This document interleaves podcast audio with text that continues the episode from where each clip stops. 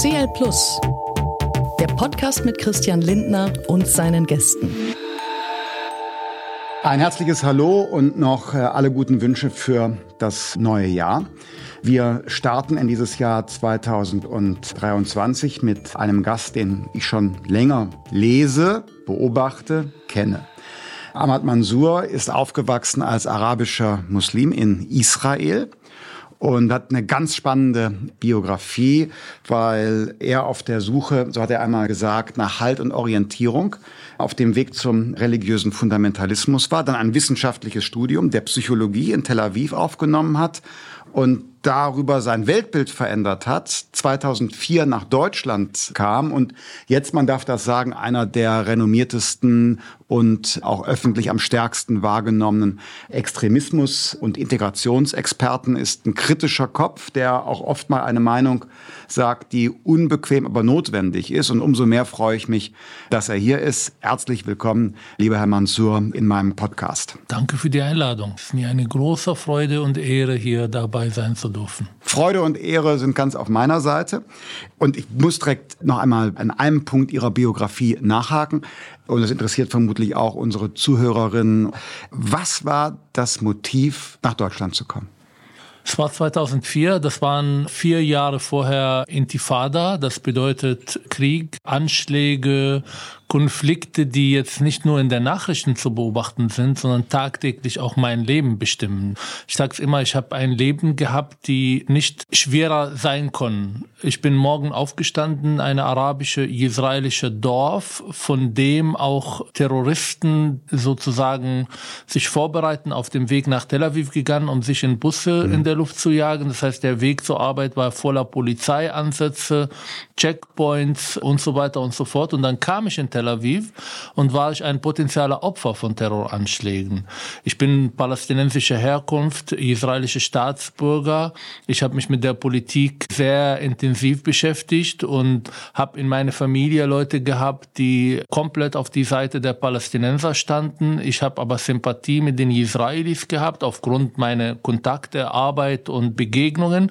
Und dann gehe ich nach Tel Aviv und kann in einen Terroranschlag zum Opfer fallen, in einem Krieg, die nicht meine ist. Und dieses Gefühl wurde von Tag zu Tag schwerer, so dass ich nicht mehr da sein wollte und nach Wege gesucht habe, wo ich hingehen kann. Ich habe mhm. mir immer gesagt, das Leben hat viel mehr anzubieten, als in der Nähe von Anschlägen zu sein und das permanent vier Jahre lang. Und dann habe ich angefangen zu recherchieren. Andere mhm. Länder waren ein bisschen schwieriger von Visum her und von Kosten für das Studium. Und dann habe ich eine Frau getroffen, die eine Sprechstunde angeboten hat bei Guti-Institut in Tel Aviv mhm. und war da und die hat mir dann Sachen von Deutschland erzählt und ich kam eine Stunde danach und sagte, das ist alles machbar. Also haben Sie Deutschland gecastet? Genau. Aber die Informationen, die sie mir gegeben hat, stammten gar nicht. Ich okay. kam hier und habe bemerkt, wie schwieriger eigentlich die Anerkennung von Abschluss, äh, wie teuer das Leben im Vergleich zu das, was sie sagt. Aber ich war schon hier mhm. und deshalb musste ich dann durch. Aber die Entscheidung war nicht aufgrund von irgendwelcher emotionaler Bindung zu Deutschland, sondern einfach, wo kann ich hingehen? Natürlich hat Deutschland ein unglaubliches Bild, vor allem unter die arabischen mhm. Israelis als ein starkes Land mit einer starken Wirtschaft. Und ich bereue das nicht, auch wenn die mhm. Informationen damals falsch mhm. waren. Die emotionale Bindung zu Deutschland kam ja mit der Integration in Deutschland. Mhm. Und der Anfang ist immer schwierig. Das muss übrigens einfacher werden. Also für Menschen, die in den deutschen Arbeitsmarkt kommen wollen, die einen Beitrag leisten wollen, die hier ihr Leben aufbauen wollen. Da wollen wir ja die Einwanderung von Qualifizierten verbessern. Nur nebenbei ja, gesagt, ist ja. nicht heute unser Hauptthema. Oder vielleicht gleich doch nochmal an einer Stelle. Also sind jetzt hier in Deutschland. Welches Gefühl haben Sie, wenn Sie an Deutschland denken und es heute sehen? Weil Sie sind ja integriert hier, aber gleichzeitig gehen Sie ja auch mit Deutschland um, beobachten die Debatten und haben vielleicht auch ein Gefühl dafür, welches Bild die Deutschen von sich selbst haben und entwerfen. Was haben Sie gedacht, als Sie gehört haben, dass das Wort Freiheit Floskel des Jahres 2022 war? Kopfschütteln. Ja. Ich war gerade in Israel. Ich kam gestern Abend zurück, drei Tage sehr intensiv, Vorträge an der Uni, aber auch viele Gespräche mit Politikern und mit normalen Menschen. Und ich weiß, dass wir sehr kritisch auf Israel blicken, auch mit der neuen Regierung, zu Recht. Da sind Entwicklungen, die man betrachten mhm. muss und darüber ist eine Debatte auch notwendig. Aber es ist interessant, dass viele Leute in Israel auch kritisch auf Deutschland blicken mhm. und sagen, was macht ihr dann da? Wie kann es sein, dass ich in irgendwelche Apotheken in Israel nach Fiebersaft für Kinder suche und dann fragen sie, woher ich komme und ich sage, ich bin in Deutschland und sagen, warum kaufst du dann das hier? Wir haben das da nicht. Hm. Und die Menschen haben ganz viele Fragen gestellt, auch äh, zu unterschiedlichen Themen. Das, was bei vielen Menschen in Israel sehr kritisch betrachtet, ist die Entscheidung von Frau Merkel 2015 das halten viele, mit denen ich gesprochen habe, für einen historischer Fehler. Das ja, ist nicht halt, meine äh, Meinung. Flüchtlingskrise, genau, die Flüchtlingskrise, mhm. genau, auch in Bezug auf Antisemitismus und auch die mhm. Sicherheit von Juden in Europa. Das sehen wir ja auch in Frankreich. Ich sehe es ein bisschen anders, aber trotzdem ist es interessant, immer zu schauen, wie die Leute auf Deutschland schauen. Ich bin Teil dieser Gesellschaft. Ich schaue nicht von außerhalb auf Deutschland. Das war vielleicht am Anfang. Ich war ja physisch hier, aber emotional noch ganz tief in meine Familie, in mhm. meine Strukturen, mit denen ich groß geworden bin, mit meiner Sozialisation. Heute bin ich verheiratet mit einer deutschen Frau, habe ein Kind, der zu einer deutschen Schule geht. Also ich bin Teil dieser Gesellschaft und bin sehr dankbar, in einem Land zu leben, die mir ermöglicht, nach 18 Jahren auch emotional anzukommen. Nicht nur emotional anzukommen, mhm. sondern mitgestalten zu mhm. dürfen. Sogar in meine frühesten Träume habe ich nicht geträumt, 18 Jahre später mhm. Artikel zu schreiben, politisch engagiert mhm. zu sein. Das ist genau das, was sich mir viele Menschen, die nach mhm. Deutschland gekommen sind, auch wünsche, dass sie nicht nur irgendwie einen Job haben, ankommen und dann, okay, wir haben jetzt vorgesorgt und alles gut, sondern nein, ich will, dass aus den Menschen politischer Menschen werden, die sich engagieren. Ich verstehe Politik auch, dass es Austausch von Argumente ist, das ist Streitkultur, den ich in mhm. Israel viel massiver und interessanter finde, weil da viel offener Debatten geführt werden, auch sehr leidenschaftlicher, mit unterschiedlichen Sichtweisen. Und ich beobachte in Deutschland, das macht mir große Sorgen, dass wir es verlernt haben, Debatten zu führen, mhm. verlernt haben, aushalten zu können, dass andere Menschen andere Meinungen haben. Das wird massiv vor allem von den linken, ähm, sage ich mal, Ideologen oder ideologisch gehauchten Linke in Identitätspolitik mhm. werden die Debatten enger und enger. Das Sagbare wird kleiner und kleiner. Weil man dann sofort Vorwürfe bekommt, man sei man sei rassistisch, man sei ja. Corona-Leugner, mhm. man sei unverantwortlich, man mhm. unterstützt ja die Falschen.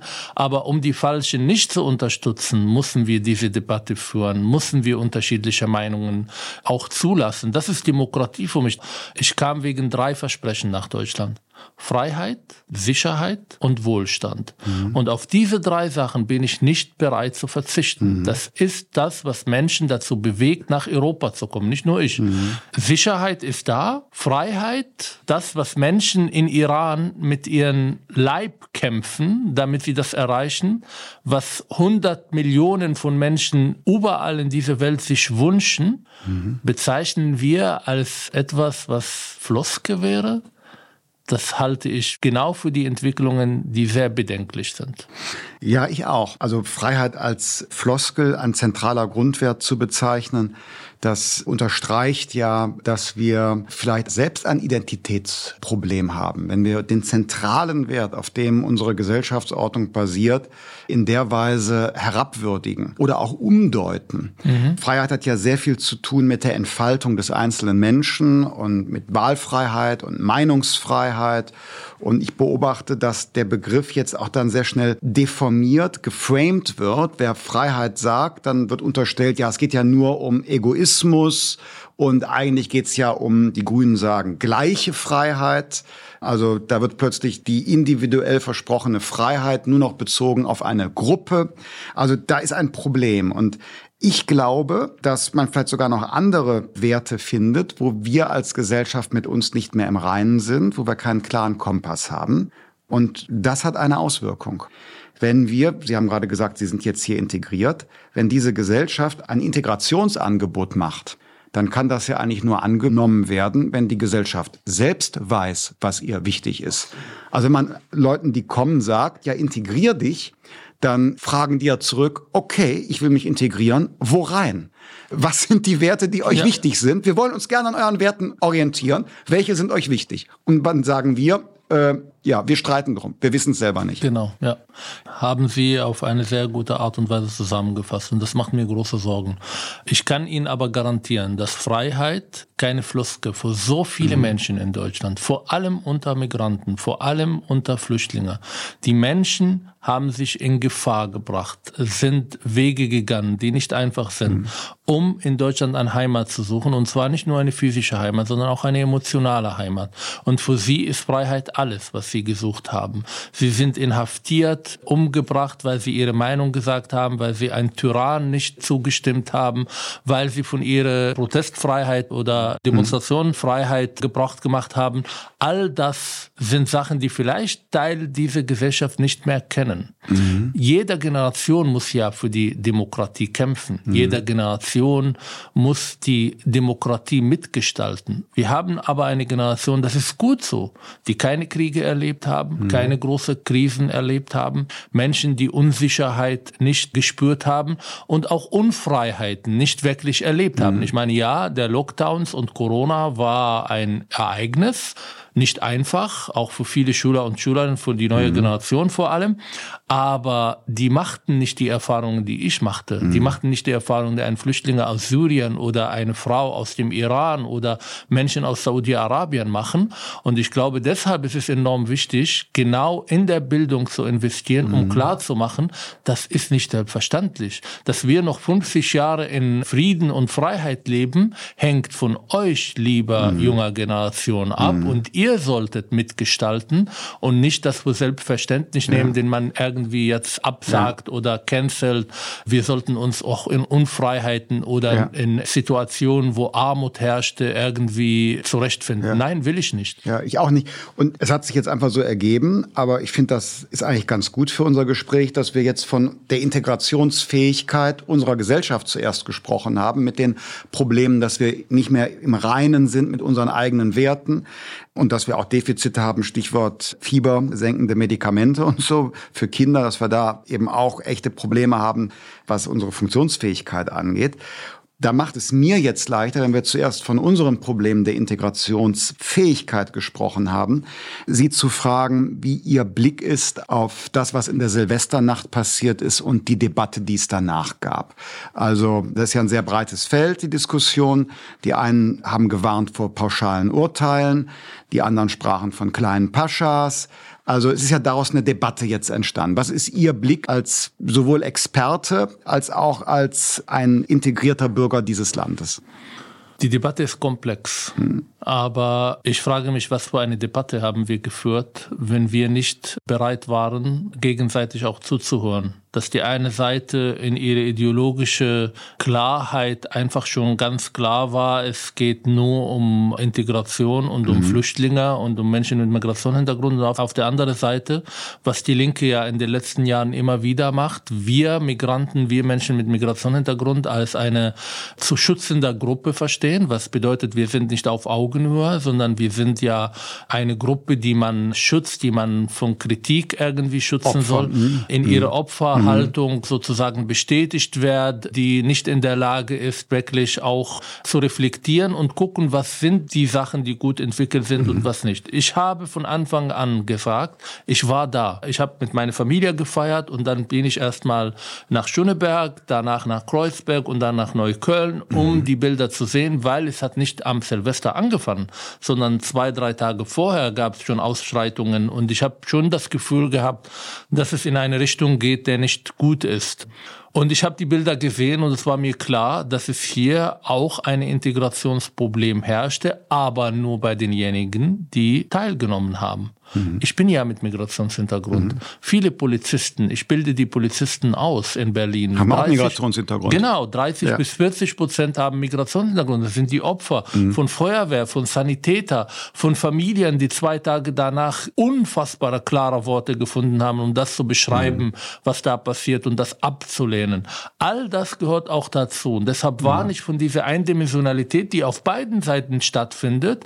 Die einen wollen daraus sagen, dass die Integration komplett gescheitert ist und die anderen wollen gar nicht hören, dass es hier irgendwie Probleme mit gewisser Gruppen, die nicht in Deutschland angekommen sind. Und diese Differenzierung brauchen wir, um klarzumachen, vor allem nicht, wie wir Debatten führen, sondern wie kommen wir die Lösung näher, wenn wir Teile der Gesellschaft haben, die nicht bereit sind, sogar zu akzeptieren, dass wir ein Problem haben. Ja. Und diese Versuch, Debatten im Keim zu stecken, indem man relativiert irgendwelche Ereignisse im Ostdeutschland sucht, um zu sagen, da geht es nicht nur um die Neuköllner Jugendliche. Nein, wir haben in Neukölln Probleme und wir haben in Ostdeutschland ein Problem. Wenn wir uns aber am Silvester konzentrieren, dann müssen wir erstmal die Ursachen rausfinden. Mhm. Und die Ursachen haben mit Jugendkultur zu tun, mit der Art und Weise, wie wir Polizei und Staat überhaupt wahrnehmen, auch in diese Jugendkultur, die unabhängig von Migranten oder Nicht-Migranten mit Männlichkeitbilder, die auch keine Migrationsthema mhm. ist, aber eben auch mit Sozialisation, mit Erziehungsmethoden, mit Gewalt in der Familie und mit der Blick so manche auf Deutschland und dass sie die demokratische Struktur nicht als Chance verstehen, sondern als Schwäche wahrnehmen. Mhm. Das haben wir am Silvesternacht in Köln sehr deutlich gesehen. Das waren Leute, die sehr damals genau mhm. damals 2016 glaube ich. Das haben wir bei der Freibäder-Debatte jetzt im Sommer gehabt, als da auch Gewaltvorfälle gab. Das haben wir in Stuttgart und Frankfurt in 2020 gesehen. Das haben wir am Halloween in Österreich gesehen. Das haben Wien im Silvesternacht gesehen. Das haben wir in Brüssel, in Niederlande, in Paris gesehen. All das bedeutet, eine Debatte ist wert. Aber mhm. meine Beschreibung dieser Ereignisse ist nicht ein heiliger Text, die alle jetzt irgendwie mhm. annehmen sollen, orientieren. Ich will die Debatte und finde das, was vor allem die Linke gerade macht, dass sie nicht mit Argumente entgegenkommt, mhm. sondern mit Diffamierung, mit Fertigmachen von Menschen, von Rassismusvorwürfe, von Vernichtungen von Stimmen, vor allem kritische mhm. Stimmen, wird dazu führen, nicht, dass unsere Gesellschaft demokratischer, liberaler und toleranter wird, sondern autoritärer, sondern beim nächsten Mal werden ganz viele darüber nachdenken, ob überhaupt sie ihre Stimme mhm. erheben erheben und darüber sprechen. Und das ist für eine Demokratie, das ist unser erstes Thema gewesen, enorm wichtig. Debattenkultur leidet gerade in Deutschland und die müssen wir öffnen und wie müssen wir verteidigen. Und deshalb leisten wir jetzt hier auch einen Beitrag genau. ja dazu, indem wir differenziert mal das Thema angehen. Ich finde das, wenn wir das mal festhalten, sehr richtig, wie Sie es sortiert haben. Wir haben auf der einen Seite integrierte Menschen mit einer Zuwanderungsgeschichte, die auf Seiten der Polizei gearbeitet haben. Wir haben übrigens auch Opfer der Gewalttaten. Ich denke jetzt an die türkische Familie, die einen Kiosk hat, der beschädigt worden ist. Das sind Opfer. Das ist ja. die eine Seite. Wir haben übrigens am 1. Mai auch sehr viele bio-urdeutsche linke Chaoten, die Gewalttaten Absolut. verüben. Die ja. haben keinen Migrationshintergrund, sind trotzdem desintegriert in Absolut. diese Gesellschaft. Ja. So, und dann haben wir eben die Gruppe, und das ist jetzt kein ethnischer Hintergrund, sondern das ist ein Milieuhintergrund von überwiegend, man darf sagen, jungen Männern, die dann ein Problem haben, in diese Gesellschaft zu kommen und diesen Staat zu akzeptieren. Richtig. So kann man es, glaube ich, differenzieren. Absolut. Ne? Und Absolut. Ähm, jetzt beschäftigen wir uns heute mal nicht mit den urdeutschen linken Chaoten 1. Mai, und über die Frage, wie Integration insgesamt gelingen kann, vielleicht gleich nochmal. Was machen wir mit den Jugendlichen, jungen Erwachsenen, überwiegend Männern, die die von Ihnen beschriebenen Integrationsprobleme haben, Gewalterfahrung in der Familie, Problem mit dem deutschen Staat, Grenzen testen. Was ist Ihre Empfehlung, Ihre Antwort? Wie können wir auf die zugehen? Was ist da zu tun? Wir haben einen zentralen Ort, wo wir Einfluss nehmen können auf diese Menschen. Das ist die Schule. Mhm. Deshalb unsere Bildungsangebote müssen nicht nur Deutsch und Englisch vermitteln, was enorm wichtig und notwendig, sondern die Schulen müssen eine Sozialisationsorte werden. Mhm. Orte, wo man Demokratie lernt, wo man den Staat kennenlernt, wo man in Kontakt und in Begegnung mit ihren Institutionen. Ich wünsche mir eine Schule, wo debattiert wird über politische Themen, über die Freiheit, über die aktuelle politische Themen, die gerade herrschen. Ich wünsche mir eine Schule, die in der Lage ist, auch Werte zu vermitteln und zwar nicht nur in Projekttage einmal im Jahr, sondern intensiver. Ich wünsche mir bessere Arbeit mit den Eltern. Wir haben ja bald Wahlen in mhm. Berlin und wir haben einen Senat, der ja sehr große Worte findet, um Antidiskriminierung und Antirassismus zu bekämpfen. Wenn es aber darum geht, Bildungschancen gleichzustellen, ja. versagt dieses Senat und versagt Berlin komplett. Heute ist es die Chance auf Bildung in Berlin wie in kein anderen Land und kein andere Stadt in Deutschland so abhängig von der Postleitzahl der Eltern. Mhm. Wenn ich in Zellendorf lebe, dann hat meine Tochter eine bessere Chance auf Abitur oder auf Bildung insgesamt, als wenn meine Tochter in der Schule in Neukölln ja. geht. Und das muss verändert werden. Und das können wir nur verändern, wenn wir ganz andere Wohnungspolitik betreiben, ganz andere Bildungspolitik betreiben betreiben und da investieren, wo es notwendig ist. Diese Menschen werden nicht als Krimineller geboren. Mhm. Sie werden in Deutschland durch sehr unterschiedliche Faktoren zu Kriminellen oder mhm. Leute, die diese Staat verachten. Und da gehört ein Maßnahmenpaket dazu. Mhm. Aber dazu müssen wir die politische Wille erstmal mhm. da haben, um über die Probleme zu sprechen, die Eltern zu erreichen, Aufklärungsarbeit, Erziehungstipp zu geben, Wertevermittlung. Aber das ist Präventionsarbeit. Der Staat muss in der Lage, ihre Grenzen zu zeigen. Mhm. Und Grenzen zu zeigen bedeutet, jeder bekommt eine zweite Chance in Deutschland. Ich bin dankbar, dass wir die Leute nicht jetzt mhm. wie in einen Polizeistaat in Gefängnisse mhm. stecken und ihre Zukunft irgendwie komplett ruinieren, sondern wenn jemand Polizeibeamte angreift, wenn jemand dieses Land komplett und permanent konsequent verachtet, dann müssen die Strafen mhm. im Rahmen unserer demokratischen Grundprinzipien härter fallen, mhm. konsequenter fallen, um die Menschen klar zu machen, es lohnt sich nicht. Mhm. Es lohnt sich nicht, Polizisten anzugreifen. Das ist kein Bagatelldelikt, das ist ein Tabubruch. Es lohnt sich nicht, diese Stadt zu verachten. Es lohnt sich, in diese Stadt sich zu integrieren. Mhm. Das bedeutet auch positiver formuliert, Integrationsbemühungen müssen belohnt werden. Mhm. Staatsbürgerschaft belohnt werden, mit Ankommen belohnt werden, mit äh, Möglichkeiten in dieser Gesellschaft auch Fuß zu fassen. Aber es gehört auch dazu, dass dass wir mit einer kleinen Gruppe Klartext sprechen müssen, verbunden mit härteren, konsequenter Strafen. Also sozusagen eine Doppelstrategie. Absolut. Auf der einen Seite in Bildung investieren, gerade in den Stadtteilen, wo es besonderen Bedarf nach Förderung und Angeboten gibt. Und auf der anderen Seite diejenigen, die dann trotzdem die Grenzen übertreten, da zeigt der Rechtsstaat seine Zähne und dass er, dass er die Macht hat. Ja. Doppelstrategie. Absolut. Ja, ich glaube insbesondere im Bereich Bildung ist in Berlin viel zu tun. Ich fahre immer jetzt ja auch durch die Stadt, wie wir alle. Es ist ja gerade Wahlkampf für die Abgeordnetenhauswahl. Und da gibt's die großen Plakate der regierenden Bürgermeisterin. 29 Euro Ticket für alle.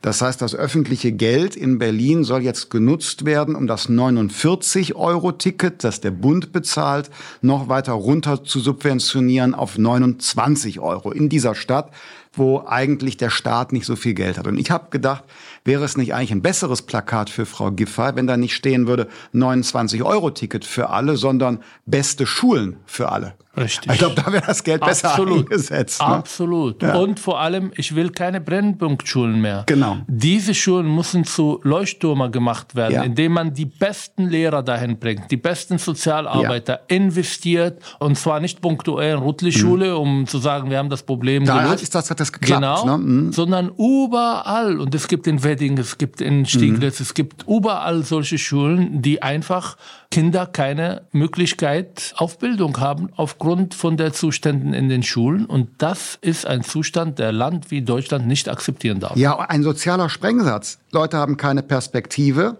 heißt ja zweierlei. Einerseits, sie können sich nicht integrieren, sie werden auch frustriert. Ja. Und das ist der Nährboden auch natürlich für eine Radikalisierung. Und auf der anderen Seite, ich meine, unser Sozialstaat hat auch Grenzen. Wenn also es eine größere Gruppe von Menschen gibt, die sich auch nicht in unserem Arbeitsmarkt erfolgreich bewegen können, sondern soziale Leistungen bekommen, ich meine, das ist auch ein Problem für die finanziellen Möglichkeiten. Also wäre es unser Eigeninteresse, da was zu ja, tun. Absolut. Ich ja. halte das sogar für rassistisch, dass diese Zustände einfach so akzeptieren. Ja, ich glaube auch, es gibt unterschiedliche und sehr viele Motive, von der Mitmenschlichkeit angefangen und einem ethischen Zugang, Menschen Lebenschancen zu eröffnen, bis hin dazu, dass wir es eben auch aus wirtschaftlichem Eigeninteresse nicht können, Menschen, die im Grunde einen guten, qualifizierten Beitrag leisten können, in unserer Gesellschaft einfach außen vor zu lassen. Absolut. Erlauben Sie mir nur ein ja, Wort. Bitte. Wir haben noch nicht über die Corona-Folgen gesprochen, die natürlich genau mhm. diese Bildungsprobleme noch massiver verschärfen. Weil die jungen Mädchen und Jungs in der Familie geblieben sind und deshalb noch weniger Deutschkenntnisse haben, abgehangen sind. Meinen Sie das? Genau, Integration ist erstmal auch Begegnung. Also mhm. Integration kann nur funktionieren, wenn ich diese Gesellschaft kennenlerne, wenn ich in Kontakt mit ihr gehe, wenn ich die Sprache lerne, ausprobiere. Das ist ja zwei Jahre lang kaum mhm. möglich war. Dann dachten alle, wenn wir die Distanzunterricht machen, dann haben alle irgendwie vier Zimmerwohnung und jeder mhm. Kind sitzt mit seinem Laptop in eine ruhige Ecke und da gibt es zwei Eltern, die dann unterstützen und helfen. Wir haben aber Familien, vor allem in Neukölln, Wedding, wo kein WLAN zu Hause zur Verfügung steht, mhm. wenn nur irgendwie zwei Handys für die Eltern da sind, mit denen fünf Kinder irgendwie unterrichtet werden sollten. Und das hat massiv nicht funktioniert. Und ich rede mhm. viel mit Lehrern, die mir sagen, die Probleme haben massiv zugenommen, die Leistung massiv abgenommen und wir haben Kinder, die komplett abgehängt mhm. sind. Das heißt, sie sind vielleicht physisch zurückgekommen, aber mit der Schule haben sie abgeschlossen. Das sind ja. Zustände, das sind massiv massive Zustände, ja. die wirklich auch auf allen Ebenen, nicht nur in Berlin, jetzt betrachtet werden müssen und vor allem Gegenmaßnahmen geschafft werden müssen. Sonst werden die das ganze Leben benachteiligt sein aufgrund ja. der zwei Pandemiejahre. Ja. Hm. Sie sprachen eben von Integration und dann auch von sozusagen der, weiß ich nicht mehr genau, was Ihr Wort war, jetzt mein Wort, der Krönung der Integration durch deutsche Staatsbürgerschaft. Sind Sie eigentlich deutscher Staatsbürger? Ja, geworden. Geworden. Ja, ähm, freue ich mich. Dankeschön. Wie sehen Sie die Diskussion über das Staatsbürgerschaftsrecht? Da führen wir jetzt gerade ja eine. Was, haben Sie die israelische Staatsangehörigkeit auch noch? Also genau, Sie, genau ja. also Doppelpass. Wie ist Ihr Blick auf diese aktuelle, oder die beginnt ja gerade erst, die Diskussion. Mhm. Wir wollen ja eine Gesetzgebung machen. Es gibt Ideen von Frau Faeser, der Innenministerin, und wir wollen das modernisieren. Was für einen Rat haben Sie an den Gesetzgeber? Ich habe ja schon die Vorschläge gelesen und ich finde viel Gutes. Manche finde ich kritisch. Fangen wir bei den guten Sachen. Mhm. Ich finde, dass man jetzt doppelte Staatsbürgerschaft ermöglicht, ist ein guter Schritt. Das ist etwas, was überall in der Welt praktiziert mhm. wird. Und ich finde die Argumente vor allem von der CDU und CSU nicht überzeugend, warum wir das nicht tun. Im Grunde genommen in der Praxis praktizieren wir das mit sehr unterschiedlichen Ländern, mit anderen nicht. Das sind Zustände, die unfair sind. Und ich glaube, glaube, viele Menschen, die schon sehr, sehr lange in Deutschland leben und auch ihr Beitrag mhm. dazu geleistet haben, mhm. verdienen es auch, die Staatsbürgerschaft zu bekommen als Teil von Danke und als Teil von Ankommen, auch emotionale mhm. Ankommen in Deutschland. Ich finde es nicht richtig, die Staatsbürgerschaft sozusagen automatisch an Menschen zu geben, die sehr kurz in Deutschland sind und noch nicht geleistet haben. Ich weiß, dass da bestimmte Paragraphen entstehen nach drei oder nach fünf Jahren. Ich finde, fünf Jahren ist viel zu kurz. Vor allem aufgrund von meinen Erfahrungen. Ich meine, ich bin nach Deutschland gekommen und in Deutschland sozusagen emotional angekommen, äh, mhm. hat es fast zehn Jahre gedauert, wo ich äh, auch gegen meine Sozialisation, die Werte, die ich mitgebracht habe, bestimmten Einstellungen gekämpft mhm. habe. Ich musste viele Leute treffen, mit vielen Leuten in Begegnungen gehen, Erfahrungen sammeln, um das überhaupt möglich mhm. zu machen. Auch die Kriterien, wann jemand deutsche Staatsbürgerschaft Gesellschaft bekommen soll, hängt meiner Meinung nach viel von Zeit und gewisse Faktoren, die nicht ausreichend sind. Es reicht nicht nur die Sprache zu lernen und Arbeit zu finden, mhm. sondern ich will auch eine Bekenntnis zu den Grundwerten dieser Gesellschaft. Ich will nicht eingebürgert werden mit Menschen, die ihre Töchter einsperren, die antisemitische Einstellungen haben oder Deutschland verachten, sondern ich will, dass die Einbürgerung, die Kronung, wie Sie sagen, sagten, mhm. besser als ich, eine Integrationsbemühungen mhm. im Vergleich zu anderen, die das nicht tun. Jemand, der nach Deutschland kommt, die Sprache lernt, nicht kriminell wird, der Arbeit findet, der in Deutschland auch emotional mit den Werten im Reinen ist, sollte eingebürgert werden, meiner Meinung nach, vielleicht nach sieben Jahren. Mhm. Und diejenigen, die das nicht tun, sollten es schwerer machen, um sie zu motivieren, das zu tun. Mhm. Für mich Geld, Leistung muss sich lohnen, auch in Integration, aber auch im wirtschaftlichen Kontext. Mhm. Und das ist nicht genug berücksichtigt worden, mhm. meiner Meinung nach. Da muss noch diskutiert werden über diese Vorschläge. Da bin ich ganz bei Ihnen. Und also Haken dran. Bei der Einbürgerung in der ersten Generation zwei Pässe zu haben, finde ich auch zeitgemäß. Die Menschen haben in der ersten Generation noch möglicherweise sehr viele familiäre Bindungen, emotionale Bindungen an ihr Herkunftsland, an die Heimat. Es gibt auch vielleicht rechtliche Fragen, Absolut, irgendwie ein ja. Erbe, das man hat oder wie auch immer. Und das kann sich auch fortsetzen, finde ich, in der Generation, ich sag mal in der zweiten Generation, dass man also zu dem Land der Eltern noch Bindungen hat, meinetwegen auch zum Land der Großeltern ja. noch einen Kontakt hat. Aber ich weiß nicht, wie Sie es sehen. Ich finde den Pass des Landes der eigenen Urgroßeltern das finde ich schon eigentlich nicht mehr erforderlich. In meinem Fall Urgroßeltern, ich glaube, mein Urgroßvater wurde 1891 geboren oder so. Also einer von denen war Pole übrigens. Mhm. Da müsste ich jetzt noch den polnischen Pass quasi haben, weil, weil einer meiner Urgroßväter war mal Pole, obwohl ich, ich spreche kein Polnisch und finde das polnische Nachbarland natürlich hochsympathisch. Aber so, warum müsste ich den Pass noch haben? Also ich finde, so einen Generationenschnitt bräuchte absolut, man. Absolut, ja, absolut. Da, wo die Leute keinen Bezug zu den Heimatländern der Eltern oder in diesem Fall mhm. der Urgroßeltern, dann wäre es lächerlich dann irgendwie. Ja, äh, aber sagen, das haben wir ja noch. Das genau. trägt, trägt sich weiter. Genau müsste man leider. das muss machen. Äh, gestoppt werden. Da können und sollten die Leute auch entscheiden, wenn sie sich für Deutschland entscheiden mhm. als ihrem Land. Aber dass die Praxis, die wir bis jetzt geführt haben, indem mhm. ich zum Beispiel entscheiden musste, obwohl ich seit 18 Jahren in Deutschland lebe, zwischen die israelische und die deutsche Staatsbürgerschaft. In diesem Fall habe ich mich verweigert und habe auch Gründe genannt, warum mhm. es für mich auch juristisch nicht machbar ist. Mhm. Das muss aufhören. Und da ja. müssen wir die Leute nicht in Konflikt bringen zwischen den Heimatländern und Deutschland. Beide sind ihre Heimatländern. Sie sind da sozialisiert, hier groß geworden oder hier angekommen emotional und das sollte bitte möglich ja, sein. Ja, und dahinter steckt ja auch ein ganz altes Konzept der individuellen Identität. Nach dem Motto, ja, man kann nur eine Staatsangehörigkeit haben, weil man ja nur eine Identität hat. Ja. Ich will jetzt nicht sagen von wem, aber es gibt auch CDU-Politiker, die kamen dann auf mich zu und sagten, ja, was ihr Liberalen da machen wollt mit den zwei Pässen, wie soll das denn sein, beim Wehrdienst. Und da habe ich gesagt, ja, also was ist das für ein Konzept? Also ihr leitet die Staatsangehörigkeit aus dem Wehrdienst, also aus Kriegszuständen genau, ab. Ja. Uralt. Ja. Und man kann zwei Identitäten haben. Hallo, ich bin Deutscher und ich bin Nordrhein-Westfale, komme aus dem Bergischen Land, ich bin Europäer, ich bin Mann, ich bin Liberaler. So, also man kann ja mehrere Identitäten haben und ja. so. Also insofern Doppelpass ja, aber mit einem Generationenschnitt, wir sind einer Meinung. Dann will ich noch einen Haken machen bei dieser Frage Bekenntnis zu den Grundwerten Deutschlands. Das ist auch noch so ein Diskussionspunkt. Ich habe den Eindruck, manche von der politisch linken Seite wollen diesen Punkt ein bisschen, ich sage mal freundlich, dimmen. Mhm. Ich finde nicht. Nein. Ich war vor einigen Jahren mal in den USA und die hatten so eine Staatsbürgerschule. Da konnte man sich vorbereiten auf die Einbürgerung. Das war ganz faszinierend, weil die haben auch richtige Schulungsunterlagen gehabt für die Leute, die sich auf den amerikanischen Pass vorbereitet haben. Ich glaube, da gab es auch sogar eine Prüfung. Das weiß ich jetzt nicht mehr genau, aber ich erinnere mich jedenfalls genau an diese Unterlagen. Und da war dann auch so eine richtige Anforderungsliste. Wenn Sie jetzt äh, hier eingebürgert werden, dann haben Sie die Meinungsfreiheit und dann haben Sie das Wahlrecht.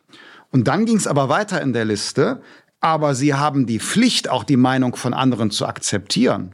Und wir haben die moralische Erwartung, dass sie ihr Wahlrecht auch wahrnehmen und in der Demokratie mitwirken. Also ich glaube, da dürfen wir keine Abstriche machen an sowas. Absolut, absolut. Also ich arbeite ja in diesem Bereich viel mit Menschen mit Migrationshintergrund und auch Fluchtgeschichte. Und ich kann Ihnen sagen, bei bestimmten Kulturen, die äh, auf eine sehr große Distanz zu den deutschen Grundwerten stehen, vor allem patriarchalische mhm. Strukturen, mhm. da gibt es vor allem beim Thema sexuelle Selbstbestimmung, beim mhm. Thema Meinungsfreiheit, beim Thema Existenzrecht Israel zum Beispiel, also das mhm. Thema Antisemitismus, Riesenprobleme und die lösen sich nicht nach drei, vier Jahren, einfach mhm. wenn wir warten, dass die Leute ankommen. Das muss begleitet werden. Ich muss diese Menschen die Angst nehmen. Mhm. Integration bedeutet, meine Tochter, auch wenn ich, sage ich mal, jetzt konservativer Muslim wäre, was mein Recht zu sein, ja, mhm. und ich vermittle meine Tochter Recht auf Keuschheit und Sexualität nur in der Ehe, und dann kommt meine Tochter nach 18 Jahren, deutsche Staatsbürgerin, und sagt, Papa, es war wunderbar mit dir, aber jetzt gehe ich meinen eigenen Weg und ich will mit meinen Freunden zusammenleben und ich will mit meiner Sexualität so leben, wie ich das für richtig halte. Dann habe ich das zu akzeptieren. Ja. Und da hakt es, weil diese Eltern denken, das wäre ein super GAU, wenn meine Tochter jetzt ihre Ehre verliert oder in bestimmten Ecken geht und bestimmte... Vielleicht will die Tochter auch nicht mit einem Mann zusammenleben, sondern sogar mit einer mit Frau. Frau. Genau. Ja. Oder nicht verheiratet genau. sein. Mhm. Und wir haben es ja in den letzten Jahren immer wieder bemerkt. Die Spitze des Eisberges bedeutete Ehrenmorde oder Zwangsverheiratung. Wir haben es ja bei den mhm. Demos gegen Israel sehr deutlich gesehen, dass wir da Nachholbedarf nach der erneuten Veröffentlichung von der Mohammed-Karikaturen haben wir das sehr deutlich auch auf deutsche Straßen die Ablehnung von Meinungsfreiheit. Mhm. Das sind alle Themen, die man lösen kann, nicht indem man sagt, ja, integriert euch bitte, sondern indem man diese Menschen begleitet und vor allem gewinnt. Mhm. Also ich verstehe meine Arbeit als ein BR-Agentur für Freiheit und Demokratie. Ja. Das sind großartige Werte. Die Leute verlassen ihr Ländern, um hier zu kommen. Es kann mhm. nicht sein, dass sie dann ankommen und auf einmal sie ablehnen oder falsch mhm. Verstehen. Deshalb müssen wir die davor gewinnen. Und das mhm. ist eine harte, aber eine absolut mögliche Arbeit. Ich merke mir Ihren Begriff, meine Arbeit ist PR-Agentur für Freiheit und Demokratie, ja. weil so kann man die FDP auch umschreiben. Richtig. Ja, das über, würde ich übernehmen für uns. Ähm, ich bleibe noch ein klein bisschen bei dem Staatsangehörigkeitsrecht, weil auch vor dem Hintergrund, das, was jetzt anfangen zu diskutieren, instrumentalisiere ich Sie jetzt einfach, um was zu lernen für die Debatte. Ein Punkt ist auch, dass die Anforderungen an die deutsche Sprache bei älteren Menschen, die sich um den Pass bewerben oder den haben wollen, reduziert wird. Das haben Sie vielleicht auch gehört. Wie ist da Ihre Einschätzung? Schwierig. Ich sage Ihnen warum. Ich kenne so viele Frauen, die entweder nach ihren Männern oder wegen ihren Männern nach Deutschland mhm. gekommen sind, die von den Männern sozusagen auch klein gehalten werden und der Zugang zu der Sprache nicht ermöglicht wird, mhm. weil sie dadurch eine bessere Kontrolle über die Frauen haben. Das ist halt im Sinne von den patriarchalischen Strukturen. Das ist die Macht der Männer und das zu zementieren ist enorm wichtig und das tut man, indem man Frauen aus dem Heimatland bringt, nicht alle natürlich, mhm. aber in diesem Fall und dann der Zugang zu Bildung und zur Sprache sozusagen verhindert und dadurch sind sie abhängig von den Männern. Wenn wir aber diese Frauen emanzipieren wollen, dann müssen wir die Männer irgendwie dazu zwingen, diese Frauen auch Zugang zur Bildung zu ermöglichen. Es kann nicht sein, dass ich Leute habe, die arbeiten in Asylheimen und in Integrationskurse mhm. und sagen, wir machen Angebote und dann sagt die Frau, ich muss meinen Mann fragen, ob ich da hingehe. Das muss absolut sozusagen unsere Voraugen halten, wenn wir entscheiden, mhm. das irgendwie jetzt zu mindern.